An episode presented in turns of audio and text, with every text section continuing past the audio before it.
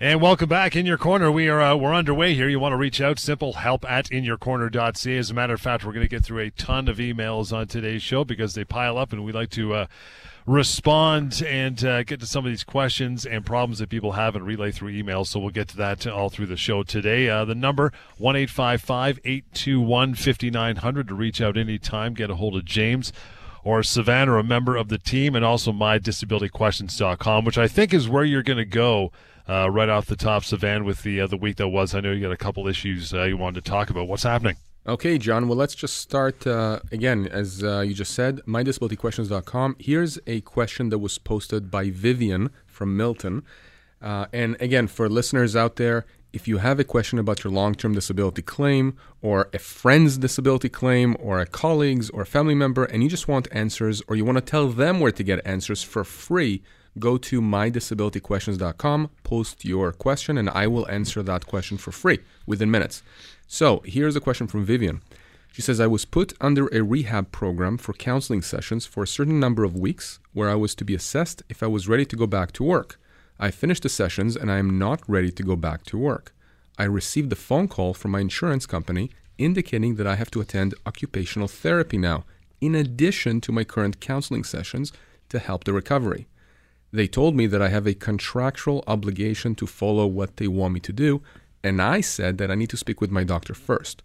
What are my rights? I do not want to take uh, the occupational uh, therapy sessions. So I'm going to focus on a specific line in her email. She says uh, that they, she was told by the adjuster that she has a contractual obligation to follow what they want her to do. Now, this is really important. People need to understand, our listeners need to understand, John, that when you are applying or getting benefits through an LTD policy, you are getting those benefits through a contract of insurance. It's a contract right. between you and the insurance company, and that contract sets out your obligation as a claimant or a potential claimant and the obligations of the insurance company. So, just like you expect them to pay you benefits, they expect you to do certain things. Again, things that are grounded in the contract. Now, if they tell you that to go to you know to, to, to, to get these benefits you have to go jump off of a roof well you're not going to do that. And frankly if you were to look in the policy you're not going to see a provision that says that you have to jump off a roof in order to get benefits. So what the insurance company i think here is referring to is they're referring to something that is quite standard in the industry which is that they require you to take or to do reasonable treatments. But what she has a concern with is that she wants to speak with her doctor first and that's right. also very reasonable to do now, leaving aside the fact that perhaps these occupational therapy sessions may actually help her, I don't see anything wrong with her going to her doctor and getting her doctor's advice and recommendations as to whether or not she should proceed with occupational therapy sessions. If her doctor says yes, go ahead and do those, she should do those. I'm not suggesting she should do those uh, and go to whichever clinic the insurance company refers her to. I mean, she can ask her doctor for a recommendation, but my point is, you need to follow your doctor's recommendations when it comes to treatment. Because if you don't follow your doctor's recommendations, first, you may not get better. And number two, you may be blamed down the road by the insurance company for uh, not right. mitigating, not doing what you need to do to get better. I, I, one thing I want to pick up on here, though, is there's a distinction between whether or not the doctor approves of the treatment and whether or not they think it's necessary. And what I want to get at, especially when we're talking about occupational therapy, in this particular case, the doctor may take a look at the proposed occupational therapy and say, there's no point in doing this because this person just isn't ready to go back to work.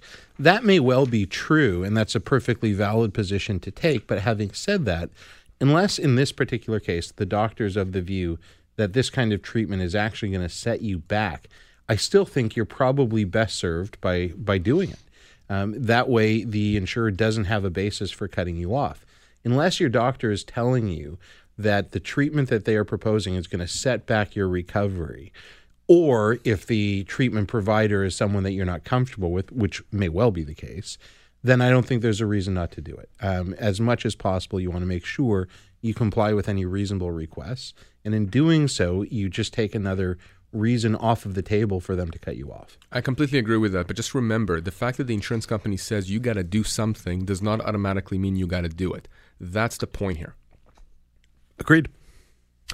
Uh, the number one eight five five eight two one fifty nine hundred guys. The email is help at inyourcorner.ca. We'll get the emails here in uh, just well, we got a couple minutes before we take a break, but we'll come back and get to those emails. Uh, what else you got going on, Sivan? John, we, we had a um, a lady contact us. Uh, she she was a director of payroll and benefits at a large company, uh, and she was making uh, well into the six figures. She's fifty nine years old, and she has a recurrence of cancer, non-Hodgkin's um, lymphoma and uh, she she has doctors who have corroborated and have said that she's unable to go back to work.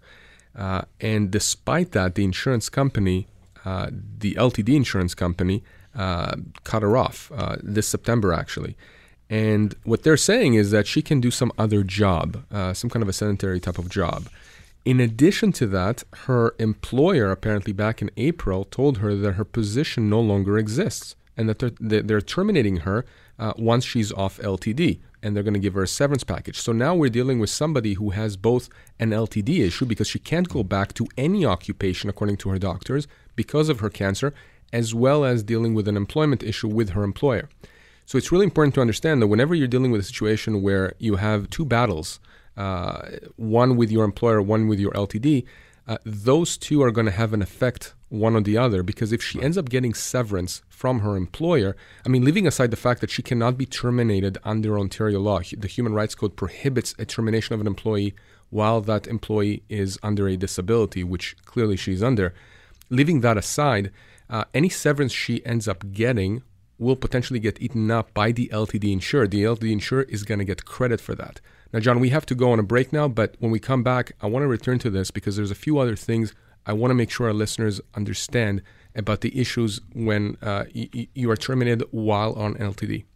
You bet. We'll get to that, and we'll uh, we'll get into those emails as mentioned off the top. Help at inyourcorner.ca. One eight five five eight two one fifty nine hundred is the number to reach out to the guys as well. Lots more in your corner is on the way on Global News Radio. And welcome back to In Your Corner, the number one eight five five eight two one fifty nine hundred and mydisabilityquestions.com is uh, where you want to go. Another resource for you to reach out and get a hold of the guys, get some answers right away, even before the uh, the phone call. Want to move into emails here in just a moment, but back to what we were talking about uh, before the break, Sivan. There's that, uh, as you say, interplay with disability and your uh, and your employer all the time. Well, quite often, right? That's right. In, in fact, that's that's very often the case. And, and John, uh, we were talking about this lady who contacted us. Uh, who had a fairly high end position that was paying six figures. She has a recurrence of cancer. Her doctors are saying she cannot do any occupation at this point. She cannot go back to work. Uh, and at the same time, a few months back, she was let go from her job, and her employer was offering her servant, uh, uh, severance. And you know, one one of the things I want people to understand is that our, our firm has specific expertise in two main areas of law. One is employment law, so we protect individuals who've been let go, whether they're on disability or not. If you've been let go from your job for any reason, uh, we can help you. We can, at the very least, advise you on your legal options. But at the same time, we can also help you if you are a disabled employee uh, that has been let go or has uh, issues um, with, with your employment. So, the reason why this is important is because you can have an employment lawyer out there uh, who, for example, would be helping this lady get her the proper severance but what that employment lawyer may not know, which may prejudice this individual, is that if she ends up getting severance, let's say $50,000 in severance, that may get eaten up by the LTD insurer. Because most LTD policies out there contain provisions that state that to the extent that an individual gets income or severance or anything like that, the insurance company gets a credit for that. So, in this lady's case, or other cases that I have seen, uh, in this case it hasn't happened, but in other cases I've seen uh, of, of, of, of, a similar sort, an individual goes to an employment lawyer, the employment lawyer uh, negotiates a severance.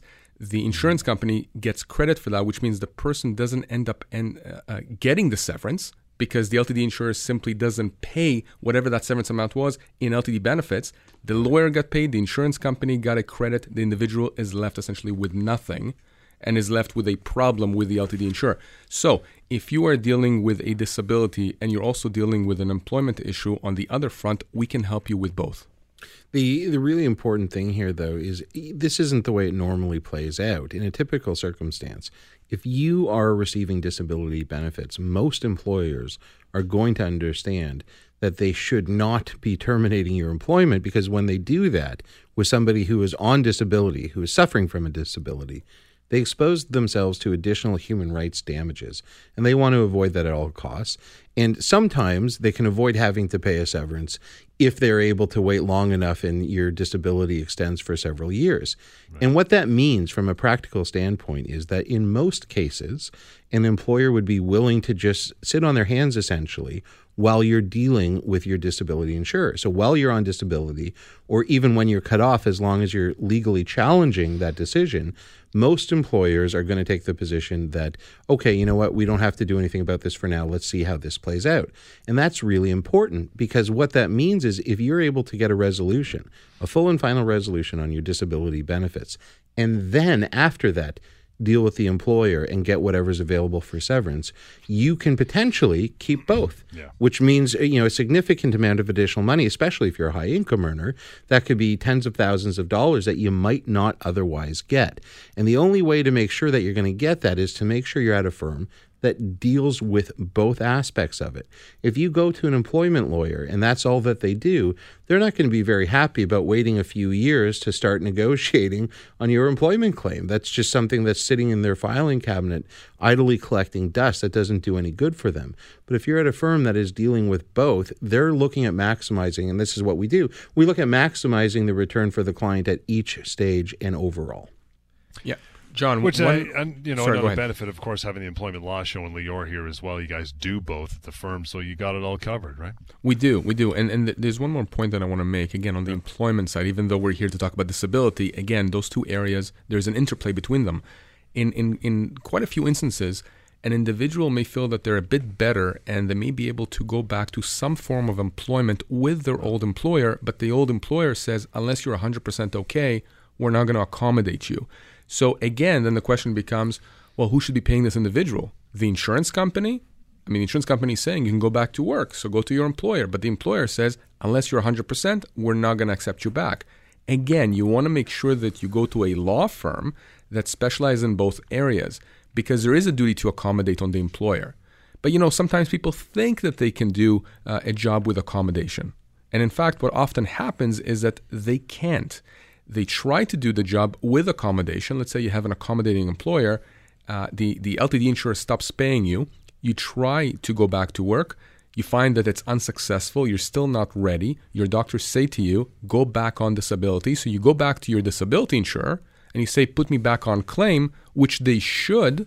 They should. Most LTD policies contain a recurrence clause. Okay, it, it allows you within a certain period of time to go back on claim without having to wait that initial elimination period, the initial period where you don't get paid anything. But the problem is, John, that most insurance companies, or many of them in my experience, will simply refuse to put the person back on claim. So then the person is stuck. They can't go back on disability. The employer is unable to have them back because the person can't go back. What do they do? Again, this is where we step in. We can help you deal with the employer and your insurance company. Give me some details just before we take a break, pal, about mydisabilityquestions.com because I know you've already used it and referred to it this show. That's right. It's a fantastic website, and we've had it uh, in operation for quite a few years. It's a free uh, website tool for people out there who have any questions about long term disability, whether you are the one who has questions about your own claim, or perhaps you have a friend or a colleague or a family member that has a question. Let's say you don't want to call us for whatever reason, you don't want to pick up the phone and call James or, or myself you don't want to email us. You just want to have you know your answer, uh, uh your, your your question, uh, whatever that question is, answered. Go to that website, post the question. You will get an answer within minutes, and it's free. And, and chances are, by the way, John, that you know, given that it's been in operation for quite a few years, there are thousands of questions that I have answered, literally thousands. You can comb through those, you can search them. Chances are your question has been asked and answered. It's mydisabilityquestions.com. Check it out while we uh, go into a break and get your emails uh, ready as well. That is help at inyourcorner.ca. The number to reach out, 1 821 5900. This is In Your Corner on Global News Radio. And right back within your corner, the number to get a hold of James Sivan or a member of the uh, the team at the firm. Write it down, 1 821 5900 and uh, email as well. That is an option. Help at inyourcorner.ca. That's where we're going, guys. Right over to uh, Oliver. Gets the opening call. Says, I've been on long term disability for over a year for Parkinson's, which is getting worse. I'm 52 years old and I've worked as a school teacher for many years. Recently, my long term disability insurer said that I should start looking for other work because in about 10 months, my benefits are going to end. I'm not sure I understand why my benefits are going to stop. I can't do any work because of my condition, and my doctors have confirmed this. Can you please tell me what I can do to avoid them cutting me off? Well, Oliver, there's good news and there's bad news. The bad news is that there's probably nothing that you can do to avoid getting cut off if they've already made the decision, if an insurance company has decided that they are going to cut off or terminate your benefits, then there's probably little that you are going to do to convince them otherwise, assuming that they already fully understand what your issue is. And since they're already paying you, I would be very surprised if they didn't have your full medical file at this point in time. And so they've come to that decision and they do that, you know, they have a profit motive. They're in business yeah. to make money. And so if they've made a decision to cut off your benefits, that's a decision that is going to put more money in their pockets. And to get them to change that decision is extremely difficult unless and until you bring a legal claim and you challenge them in a way that doesn't allow them to control the process. And that's what a legal claim does. Now, I told you that there was good news as well. So here's the good news the good news is they've done you a favor. What I mean by that is they've told you well in advance that their plan is to cut you off 10 months down the road, which means we can start a claim now. We don't have to wait until the last day of your payment. We can start the claim now. And typically speaking, in most cases, we would either have a resolution or be very close to a resolution by the time they are scheduled to stop making those payments. So if all works out well, and it ought to, if all works out well, you may not be without your benefits for any period of time. And if so, if you are without, it would probably be very, very brief, maybe a matter of weeks. Now, John, I just want to pick up on something that James uh, talked about, which is the yep. fact that um, Oliver was given a heads up 10 months in advance. And one of the uh, favorite topics on the show, I know uh, it's certainly favorite of James, is, is uh, appeals. Remember, whenever you are denied long term disability, or if you're cut off or going to be cut off, I'm sure this applies to Oliver too, the letter that, that tells you uh, that you've been denied or cut off or will be cut off usually has a paragraph somewhere in the bottom that invites you to appeal that decision. And I think that what happens with most people, uh, Oliver is clearly not one of those individuals because he contacted us, which is what he ought to have done, which is correct.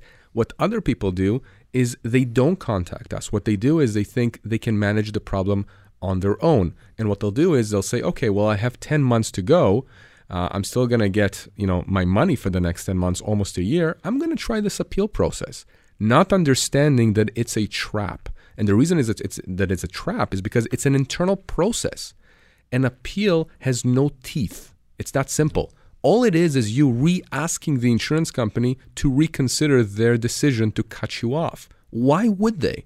Now, I'm not saying that they never change their minds, but I can tell you I can count on one hand how many times I've seen that happen it's it's simply not something that is common. And in fact, uh, you know, time and time again, where when James and I and other lawyers have talked to defense lawyers uh, who who defend insurance companies, and you know, we would talk about this issue of appeals.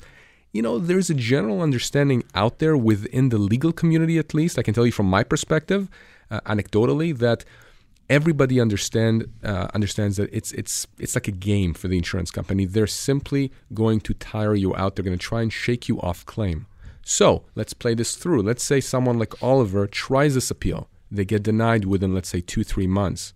But guess what? The denial for that appeal is going to come in the form of a letter that has another opportunity presented to you to appeal again. So you appeal again. John, not a day goes by that I don't see someone contacting me either by email, by phone, or even by letter. Imagine that. Uh, where they say, I've appealed two, three, four times and I've been denied all those times. And guess what? I was denied for the first time almost two years ago. And why am I saying almost two years ago? Because these appeals tend to drag out. And you need to understand that you actually only have two years from the date of the first denial to start a legal claim. Yeah. Once you pass that deadline, you legally cannot force the insurance company to pay you what you are owed. Or at the very least, it's extremely rare to be able to force them to do so. It's really important to understand that during that two years, even if you appeal, even if you appeal five times, the clock does not get reset. from the moment they first tell you that they are going to be cutting off your benefits, even if it's far down the road, even if you appeal, the clock is running. And once two years is up from the day they first tell you, you don't have any further recourse. Full stop. Yeah, I mean, not, not, not to mention the fact that again, if Oliver went through all these appeals, I'm not saying he would, but someone like him would. You know, you're thinking to yourself, you have all this time. You don't have all this time. You simply don't, because it's still going to take us a little bit of time to try and resolve your claim once you hire us, right? So it's very important to understand that as soon as you are told you're going to be cut off at some point in the future, that same day you should be contacting us because we're not going to say to you that we have to do something now. All we're going to do is present you with options. At that point, you can decide after you speak with us or after you communicate with us, email, phone, whatever, how you want to proceed. If after speaking with us, you decide that you still want to go through the appeal process, by all means, do it. We're not going to force you not to do it, but at least be armed with the information you need to figure out what the best option is for you and your family. Is there not some sort of issue with them just saying uh, in ten months you're going to be you're going to be cut off? Uh, well, I mean, from a legal standpoint, we call that anticipatory breach. That's really the, the legal premise or, or, or, the legal foundation for how it is that we're going to start the legal claim now, even though they're still paying you. Nice. And I remember a few years ago, I was dealing with a, an individual uh, in Ottawa who, this was a similar situation actually. He was told 10 months in advance that he was going to get cut off. And believe it or not, John, we resolved the claim in the eighth month. Meaning Wow. he was never at a, there was never a period of time Okay. where he, he didn't have any money coming in, which was fantastic because he would not have been able to survive had he mm-hmm. not had money coming in because of mortgage, kids' expenses, and all that kind of stuff. Guys, we'll move on to uh, Harry. Harry, your email is up next. Thank you for sending that right over. It is help at inyourcorner.ca. If you want to uh, motor one across to us as well, we'd love to get to that.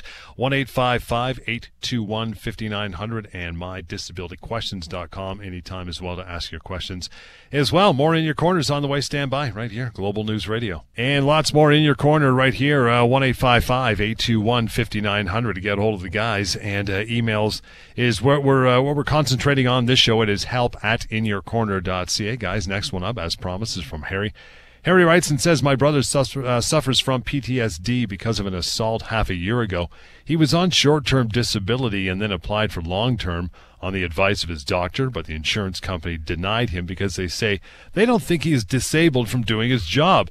Ironically, he works as an insurance broker, and because of his condition, he can't function at the office. We're not sure what he should do. Should he go see a specialist and get a report from that person and then appeal? What do you think? No, uh, Harry, thank you for, for emailing us, and I'm sorry about what your brother has gone through. I mean, clearly, John, you can understand how somebody may develop PTSD as a result of an assault. Uh, and, and the fact that he was approved for STD and now he's been denied LTD, despite the fact that the doctor, his doctor who's treating him, says that he's disabled from, from doing his job. I mean, again, it's it's amazing to me when I see these kinds of cases, and over and over, I'm surprised by how insurance companies look at these claims. Uh, certainly, Harry, your brother may want to see a specialist for treatments, but frankly, if his own doctor right now uh, is is saying that he's disabled from working, then he would qualify for LTD, or he ought to qualify for LTD. And again, this is one of those standard cases. I call it standard in quotes, uh, John. Uh, in that insurance companies, I think, oftentimes take a very black and white approach to a case and will just issue these denials uh, just you know to see if people will simply walk away from money that is rightfully owed to them. I mean, th- this is really what it comes down to. So the most important thing to understand, John, is that if your doctor or doctors are saying that you are disabled, you should qualify and you should get LTD. Now, one of the things that Harry here says that his brother is thinking about doing is appealing that decision after he gets something from a specialist. Again, we talked about appeals. I'm sure James is going to jump in and talk about that even more. People have this inclination and this need to please the insurance company or go and beg the insurance company to reconsider their decision. The insurance company is most likely not going to reconsider their decision. Once they've denied your claim, it's in their system. It, simply makes no sense for them to reverse course. And the only way or the best way of forcing them to come to the table and pay you what you are owed is through a legal claim, which is what we do each and every day in our office. when I hear this email from Harry, what strikes me is that Harry, like many people in his position, has a fundamental misunderstanding about the relationship and what the motivations are. So Harry's email to me reads as though he believes that if you know just if the insurance company just had the right information if they just had one more report then surely they would see the truth of the matter. Surely they would understand and do the fair thing and it's understandable why you would feel that way and i think most people come to these sorts of things with that mindset. But the truth of the matter is, you are dealing with a corporation with a profit motive, and that is driving their behavior. And that kind of misunderstanding we see not just from potential from people who've been cut off, but we also see from doctors all the time doctors will have patients that are get, that get cut off and they'll be really frustrated because they feel like how can they possibly cut them off? They just must not understand the medicine behind it. Surely if i just explain it a little better write one more report then they'll see then they'll understand and the benefits will be reinstated. Unfortunately that's just not the way it works once your insurance company has made a decision to cut you off, unless there is something so fundamentally misunderstood by the insurance company that completely changes their mind and is so obvious that if they didn't reinstate you into benefits, they would be obviously exposed for significant punitive damages. Unless it's a situation like that, they're just not going to reinstate you. And by the way, even if it is a situation like that, more often than not, they're still not going to change their mind. They're still not going to uh, approve you on on the appeal. They're going to stay with their decision, and the reason they do it is because they know most people are not going to start a legal claim.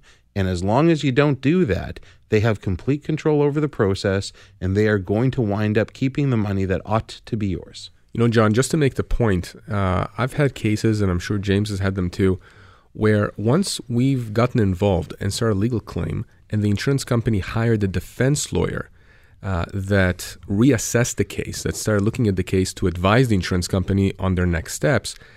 Uh, I received a phone call, phone calls in many cases, where the defense lawyer, uh, you know, sheepishly pretty much says, you know, my client made a mistake. I mean, they don't say it in those words exactly, but they insinuate that and say, well, they would like to reinstate your client or they would like to put your client back on claim. And I'm talking about cases where I actually just, all I've done is issued a, a legal claim.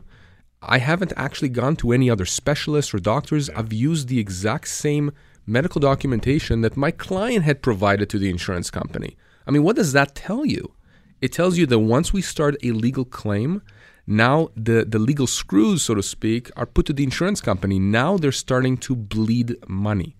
Why? Because they have to have a defense lawyer that is defending them, and that defense lawyer costs money, whether it's an hourly rate, whether that uh, lawyer is from a firm that bills them monthly, or if it's a lawyer on salary, they don't want to have to expend money on their lawyers. And so once we get them engaged uh, f- from that standpoint, they, they, they really do try to resolve these claims, and they will often resolve them without us actually even going and getting more documentation. So keep that in mind. Yeah, I've had that happen to me a few times quite recently, and it seems to be a new way of thinking, um, which frankly is correct. Um, you know, they realize for them, you mean? Yeah, exactly. They yeah. realize that once we've brought the legal claim, it's just a matter of how much and how soon, and you might as well cut to the chase now. That's right. The number 1 821 5900 is the way you reach out, in addition to help at inyourcorner.ca and mydisabilityquestions.com. More of the show on the way. We'll get to Pablo's email after a, a, short break here. This is In Your Corner on Global News Radio. In Your Corner continues to get a hold of James Sivan. It's 1 821 5900, mydisabilityquestions.com. And we're covering off emails on today's show. That is help at inyourcorner.ca. Pablo up next. Pablo says a, a friend of mine came from a country that had a civil war many years ago. Listen to the rest of this one, guys. Says, uh, We became friends at work at the company we worked for for the last five years. He still has flashbacks of the war Two of his family members were killed there. He's recently gotten worse and he sees a psychologist regularly who told him that he should stop working for now and focus on getting better. The problem is that my friend applied for long term disability and was denied by the insurance company because they say that he's not totally disabled. We'll put that in air quotes. My friend just wants to let it go and, and just quit his job. I want to help him, which is why I'm contacting you. What can he do? Well, the what can he do is is bring a legal claim. I really want to address part of this where he says that he just wants to let it go and quit his job. I get that. I understand that way of thinking, especially when you were talking about someone who has significant mental health issues. He's dealing with PTSD, and based on this description from Pablo, his friend has been through a lot more than most people would ever even imagine going through. So it's not surprising that there are effects of that down the road that he's suffering from. I'm not a doctor. I'm not going to pretend to, uh, you know, be able to fully understand what that means and how it impacts him. But if his doctors are telling me he can't work, he can't work, and that means he's entitled to benefits. But what happens, especially what we see with people who have significant mental health issues, is that they are particularly vulnerable, and that's something insurance companies really don't mind preying upon. Yeah. They know that people who are suffering with exactly the type of issues that Pablo's friend is suffering from are less likely to fight back when they are improperly denied. They just don't have the mental fortitude to cope with dealing not only with their own their own issues, but also deal with this large insurance company that is often bullying them and making decisions that don't really seem to make any sense. And so it's easy to just say, you know what, I can't deal with that anymore. I don't want to deal with this insurance company. I'm just going to focus on trying to get better. That seems like an easier path. But here's the thing down the road, what that means is you know you are going to be living without an income for months, maybe even years that you ought to be entitled to while you are trying to get better. And if your concern, if you're someone in this situation, if you're Pablo's friend or anybody else in a similar situation, and your concern is, yeah, but I don't want to start this legal claim and be involved in this litigation for years on end and have it have a huge impact on your life, the exact opposite is true. That's not something you have to concern yourself with.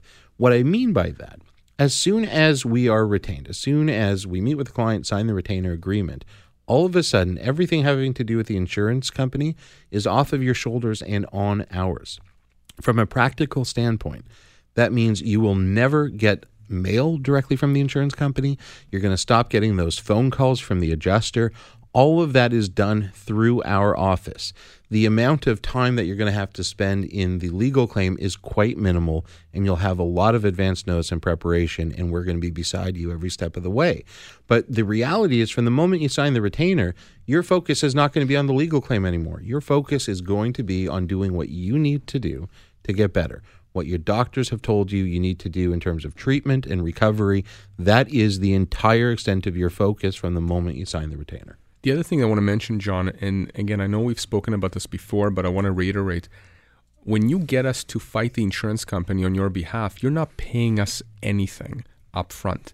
In other words, we get a contingency, and that's imp- that's important to understand. It means that you know th- there's no hardship on you in terms of having to to get invoices monthly from us and have to worry about paying us. No, nothing, none of that. Remember, when you come to us, you come to us because the insurance company is not paying you anything. Our job is to force the insurance company to pay you what they owe you by law. And when we get them to do that and maximize whatever we can get them to do that, only after the money comes from the insurance company do we actually get paid. So, again, that's a huge uh, relief for a lot of individuals, John. So, it not only do you not pay anything for us to fight on your behalf and to put all of our firm's resources behind you to go up against the insurance company and force them to pay, which again, we do every single day here. Uh, in addition to that, as James put it, we are the ones dealing with the insurance company. You don't have to deal with them, take any calls, letters, emails, nothing. You simply focus on your recovery. That is a huge, huge thing, John. And I guess, you know, based on that structure, the contingency structure, it's like you're not just going to take any case. You're only going to work with the ones that are actually going to be good for the person coming to you. So it makes sense, right? I mean, if, it, if it's worth you going after, then there's going to be something at the end of it. Yeah, that's a significant part of our process. When we have someone contact us, we'll sit down with them and figure out whether or not we can help them. And, you know, we have people that will write to us or call to us and they're, you know, angry. They're like, well, why are you helping all these people that are trying to scam the system? Here's what I'll tell you. First of all, it's my experience that very few people that are involved in this type of thing are, in fact, doing it from that perspective or trying to take advantage of the system. But the reality is every now and then you'll come across someone who it just doesn't add up. It just, you know, you, your spidey senses are tingling and you're thinking, hmm, I'm not so sure. And the reality is, you know, what we're going to do in those situations and any situations, we're going to take a look at the medical documents. And if there isn't medical support that this person cannot work, we're not going to start a claim. It doesn't make any sense for us to get involved in litigation that involves someone who is untrustworthy or who doesn't have a solid basis because we work on a contingency. Even if we were inclined to do that, if we work on a contingency, which we do in all cases, then we're not going to get paid unless it's successful. And I can assure you, insurance companies don't pay out fake claims. And by the way, when we're talking about taking advantage of the system, how about the insurance companies taking advantage of vulnerable individuals each and every day? I mean, talk about taking advantage of the system. I mean that that's that's what makes me really angry when I see people literally walking away from money that is owed to them. Highlight the word owed. It's owed to them. And how do I know it's owed? Because I'm telling you that when I assess your case and the insurance company owes you this money, six months down the road when we go to a mediation and they pay you the two or three or four or five hundred thousand dollars that they owe you, they're not doing this out of charity. It's because we force them to pay you. 1 821 5900 right there. And the email is help at inyourcorner.ca. MyDisabilityQuestions.com is another resource for you to use anytime. Uh, Raj, your email is up next as we get to more In Your Corner right here on Global News Radio. In Your Corner continues. The number 1 821 5900 and uh, help at inyourcorner.ca is the email address. I think we got time for a couple more of these guys, so let's get. Uh, Let's get right to it. Raj email says in January this past year, my father, who's 58, slipped on ice outside a movie theater near our home. He fell on his back and broke a vertebrae. He's been walking with a walker now and needs a lot of help at home. He was completely independent before and worked at a department store as a salesperson. He hasn't been able to go back to work and likely won't, according to his doctors. Is the movie theater or landlord responsible for this? We've been trying to deal with the insurance company for the property for uh, quite a few months. Uh, now we're we're getting nowhere. They keep asking for more and more medical documents, and they're blaming the uh, the winter maintenance contractor. What do we do? Well, it's pretty straightforward. You want to bring a legal claim and you want to challenge them. Yeah. So, the issue with this winter maintenance contractor, let's back up a little bit here. So, we're talking about a an accident that happened presumably outside if we're dealing with winter maintenance, a slip and fall on ice in most cases, the people that own property, if it's large enough, are going to hire a contractor in order to deal with the maintenance of that property. So when you bring a legal claim against the owner of the property where there is a slip and fall, you're typically also going to want to name as a defendant whoever they hired for winter maintenance. And you do that so you make sure that when you go through this litigation, whoever it is that might be responsible for the fall is going to be there. So that's that's the only thing that's happening with the winter maintenance contractor, but don't worry about that so much. The critical thing is you want to start a legal claim. You've been dealing with the adjuster and you know that's really going to get you nowhere. If they make you an offer, which they may well do, it's going to be a lowball offer. It's going to be something that they think maybe they'll get away with. Maybe this guy isn't going to talk to a lawyer and we're going to be able to get away with paying 10 cents on the dollar. And that happens all the time. So what they're really doing is they're stringing you along and hoping that you get so desperate that you're going to take whatever lowball offer they're going to they're going to put forward. So you don't want to do that. Give us a call. We're more than happy to discuss the details of the claim in, in this kind of situation. A few other things that we should talk about here. When we're dealing with a slip and fall injury, or frankly a motor vehicle accident as well too, it's really important if you have the wherewithal to take photographs. Now, obviously, depending on the extent of your injury, you may not be able to do that. And if you're getting acute treatment, I'm not suggesting that you should be focused on that. But if you're able to take photographs, and if you're not, if you can get somebody else to do it, do so and do so as soon as possible especially when we're dealing with slips and falls in the winter because one of the critical things that has to be determined is what was the state of that particular area where you were walking at the precise time when you were there. And if, let's say, you know, there was ice on the ground, they hadn't applied enough salt or any salt at all. Well, guess what? If you slip and fall, someone's going to be notified. And within five or 10 minutes, they're going to have someone out there applying salt. So if you go back an hour later or two hours later, more than likely it's not going to look like it did at the time mm-hmm. when you fell. Now, you might be able to establish that they went back and did it, but it's much better if you're able to get a photograph showing exactly what it looked like at the time. So if this happens, first, you know, you want to make sure that you're in no imminent danger. And then if you are able to, take photographs of the scene or ask someone nearby to do so and send them to you so you have them down the road. John, there are so many issues to unpack here. Uh, let me just touch on a few things that James uh, hasn't, because he's focused on a lot of very, very, very important, important points, but there's a few others. Number one, I want to touch on something he said initially, actually, about uh, dealing with the adjuster. Be very, very careful in a case like this in dealing with a field adjuster. These guys are professionals. They know what they're doing, and oftentimes they'll ask you to sign a statement. They'll take the information from you, uh, they'll write it down, and they'll get you to sign it. And the way they phrase certain things may then prejudice you down the road if, in fact, you come to us later when your negotiations with them uh, don't bear fruit. And we'll look at the statement and we'll say, well, you know, what you said here and signed is not helping you. In fact, it's probably hurting your case or has hurt your case. So that's number one. Be very careful of dealing directly with these field adjusters. Certainly do not sign any statements. Secondly, when we're dealing with an injury like this, 58 years old, you know, you, you have a broken back, damages are going to be significant here. And when I'm saying I'm talking about damages, I'm talking about uh, compensation for pain and suffering. I'm talking about income loss because he can't work. I'm talking about other types of things, out of pocket expenses, treatments. What about the family members who are now helping this individual? Right? I mean, this is Raj who's who, who's uh, uh, talking about his father. Perhaps it's Raj, perhaps it's Raj's uh, wife, sister, whoever it is that's helping him. Under Ontario law, family members uh, under the Family Law Act, they're entitled to compensation as well for services that they've rendered this injured individual. So again, you want to make sure that all categories of compensation are accounted for. You know, and John, when I used to be a defense lawyer many, many years ago, and I would defend these kinds of claims from lawyers like myself and like James, I would come across lawyers who undersold their clients' cases. I remember one specific case, a similar case to this one, very, very similar on the facts, where I valued that case at five to six hundred thousand dollars. That's how much I thought the, the, the, my client, the insurance company, ought to have paid. We settled that claim for hundred and fifty thousand dollars. Wow! Because the lawyer on the other side simply did not advance the case the way that he should have. I mean, can you just imagine how much money his client lost, and his client's not even aware of how much money they've lost. So you have to be very, very careful. That's why we tell people if this happens, come to us, call us, email us. We're not going to force you to do anything but at least we'll take a look at your case, take a look at all the documents, take a look at any pictures you have or videos, tell you what we think about your case, give you all the options, and then you and your family will make an informed choice and a decision on how to proceed. Guys, some good stuff today. We're going to uh, leave it for there. A few different ways to reach out, get a hold of James and Sivan, hook you up with someone else on their team as well.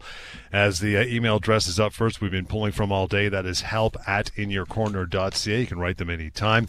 MyDisabilityQuestions.com. That is a place for you to uh, ask your questions. Been around for several years, so there is a good uh, a good many questions that have been asked and answered in depth. Possibly yours is there. You can search those or leave one, and uh, Savannah James, will answer it uh, fairly quickly. As we've been mentioning, and finally, the phone number anytime, toll free 1 821 5900. Till next time, this is In Your Corner on Global News Radio.